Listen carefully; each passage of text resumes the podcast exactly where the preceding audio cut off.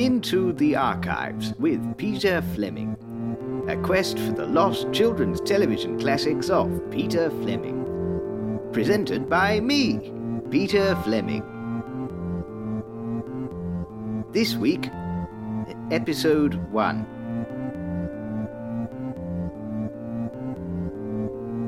Well, hello, my friends, and thank you very much for tuning in. It's Peter here, Peter Fleming, creator of all your childhood favourites of the 1960s and 70s, from Mrs. Pobjoy's Magic Attic to Nicholas the Mischievous Cupboard. Now, I'm uh, very pleased to have discovered this new way of reaching audiences over the interwaves and getting the message out about my ongoing nationwide appeal. Because you see, the sad fact of the matter is that pretty much all the programs I made back in the day on film and videotape have all been wiped, junked, destroyed. Uh, the BBC have thrown out every last copy from their archives, presumably by mistake.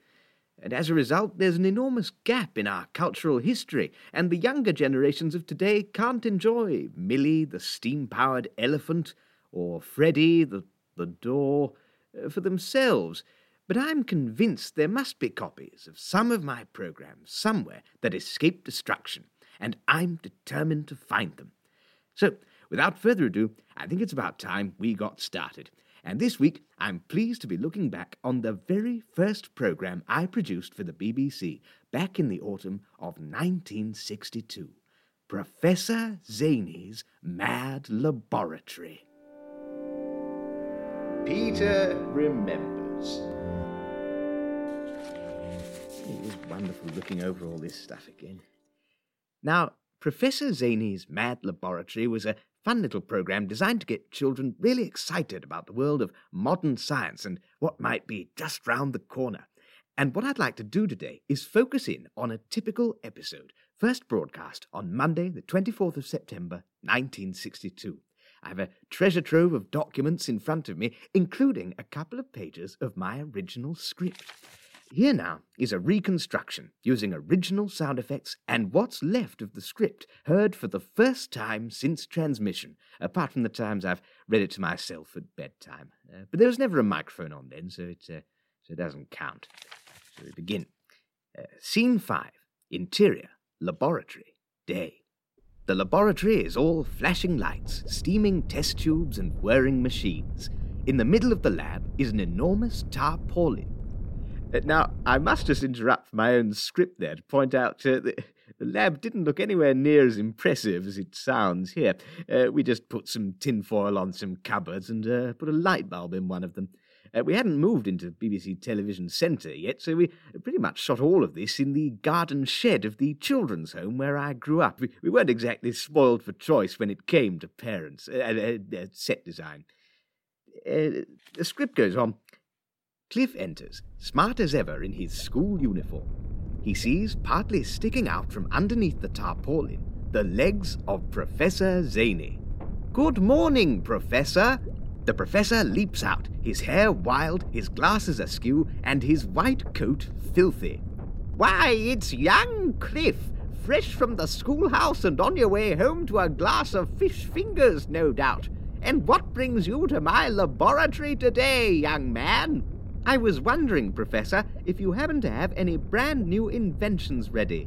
Well, scramply dacious, little Clifford, you're in luck.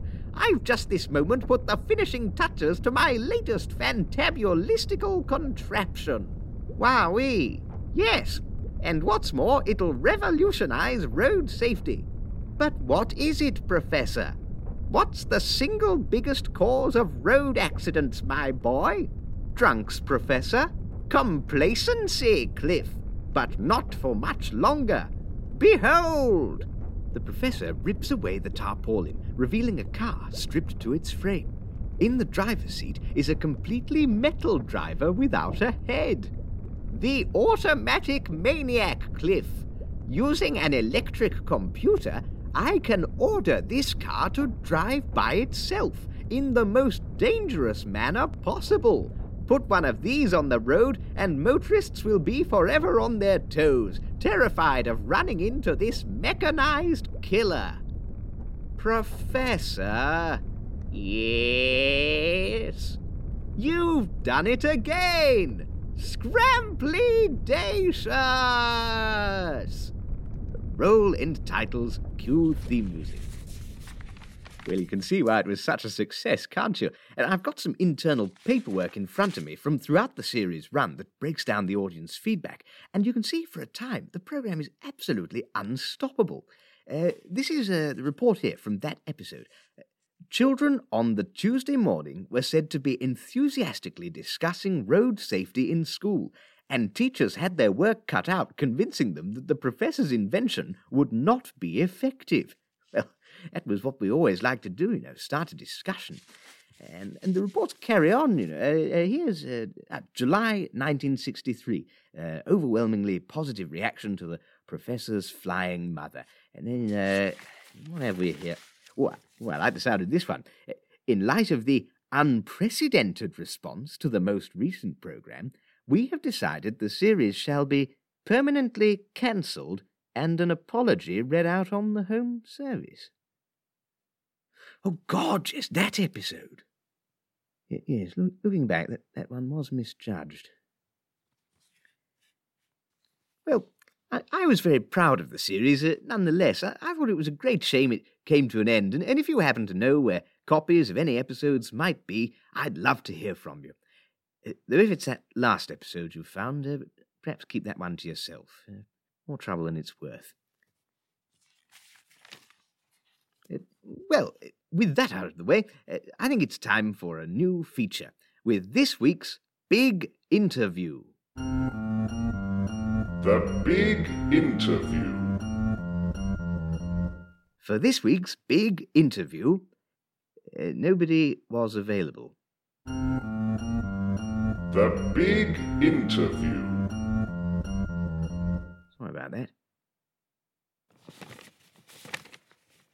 Uh, instead, uh, let's examine the legacy of Professor Zaney's Mad Laboratory. It's not just paperwork I've got in front of me. I've also collected quite a lot of memorabilia over the years, and this seems as good an opportunity as any to take a closer look. Peter's private collection. Uh, yes, I, I suppose you could call it that, yes. It just so happens that I'm holding in my hands the first ever Professor Zaney annual. Uh, the first and the last from Christmas 1962. Uh, a few pages in, there's a comic strip adaptation of the Professor's Mechanical Racetrack episode, and again, much more ambitious than we could be on screen. I was in that garden shed, and we'd, we'd never have fitted that many horses in there in one piece. or, or rather, we, we, we, we didn't. Uh, was a terrible day. Uh, after that, uh, you can see instructions for making your own versions of the professor's inventions at home. And it just goes to show how much more children were trusted to use their common sense back then. Uh, there's a guide here to building your own motorized pet. And listen to this. Uh, when sawing the battery from your daddy's car, make sure you don't get electrocuted. Isn't that what? Now, what would that say nowadays, eh? Uh, ask his permission. Don't put yourself in danger. Never learn. And at the very back of the annual is an advertisement for a toy pair of Professor Zaney's exploding glasses. Uh, that was a, a, practical joke item we brought out, and you probably wouldn't get away with those anymore either. Uh, you wouldn't be able to sell children a toy with glass in it, for one thing, and you certainly wouldn't be allowed to fill the frames in with gunpowder like we did. Though, admittedly, we, we never measured the exact amount that went into each pair. Ended up with reports of hundreds of near misses across the country and a fair share of direct hits, too. But, uh, but better, I think, than any annual toy or a resulting transcript from the Old Bailey, uh, is this chance now to delve into the audio archive. Audio archive. And today I've a very special audio archive treat for you indeed. At the time of broadcast, young fans wanted to be able to listen back to their favourite programmes. So a child would put a little microphone and a tape recorder next to their television speakers, record the sound as it came out, with no idea they were creating what might eventually be the only surviving copies of all sorts of fascinating television programmes. And I've managed to track down a lot of these recordings over the years. I've had them cleaned up digitally and put on special tape. Uh, cost an arm and a leg, uh, but uh, fortunately they were somebody else's. Uh, found them in a gutter. Wonder whose they were sometimes. Uh, but in any case, it's more than worth it to be able to play you now, crystal clear, this genuine episode of Professor Zany's Mad Laboratory. I think so. If not, you can find your parents on your own. Sorry, Professor. Behold, a new robotic assistant to help me around for the laboratory, made from the still living body of my chemical assistant, with no modifications short of telling him to dress up and put on a voice. Good morning. Professor. Yes? Yes, Solidity. Complication.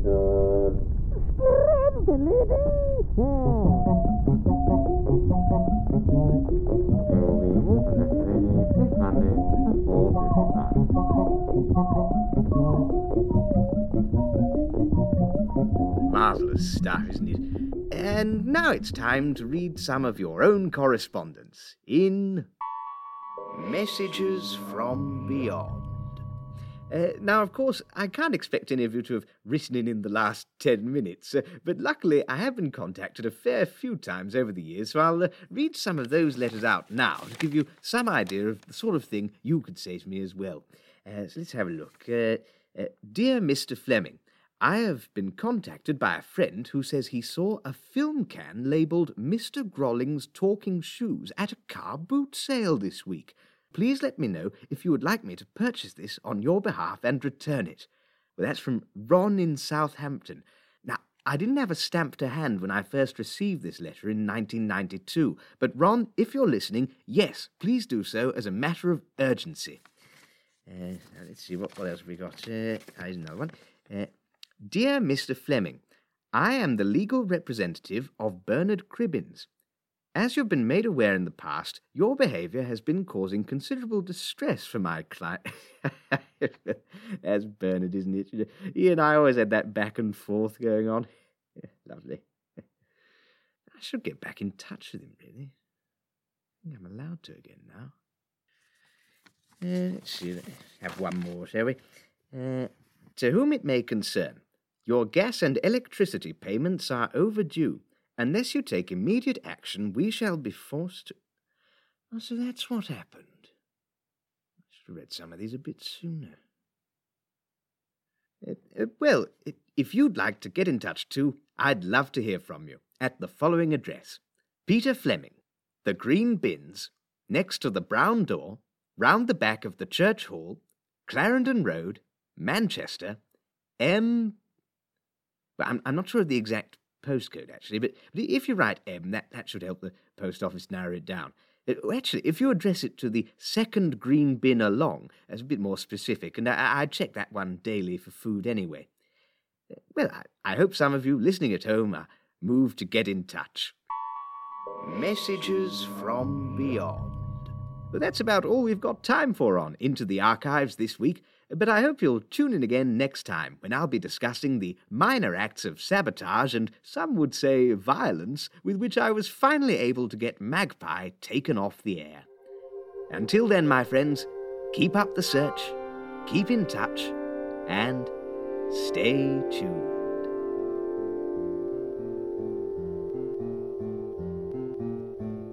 Into the Archives was presented by Peter Fleming. His archivist and producer of the program is Tom Burgess. Music and sound were found in a skip in Maida Vale by Peter Fleming and remastered by Tom Burgess. Professor Zany's Mad Laboratory was written, produced, and directed by Peter Fleming. It was loved by millions and cancelled by Sean Sutton. The clip was used with the kind permission of Greg Feeble and remastered by Tom Burgess. Special thanks to Eleanor Morton and Sam Nicoresti. This program was a production for. I'll leave those gaps for the production companies and we can add them in once they reply.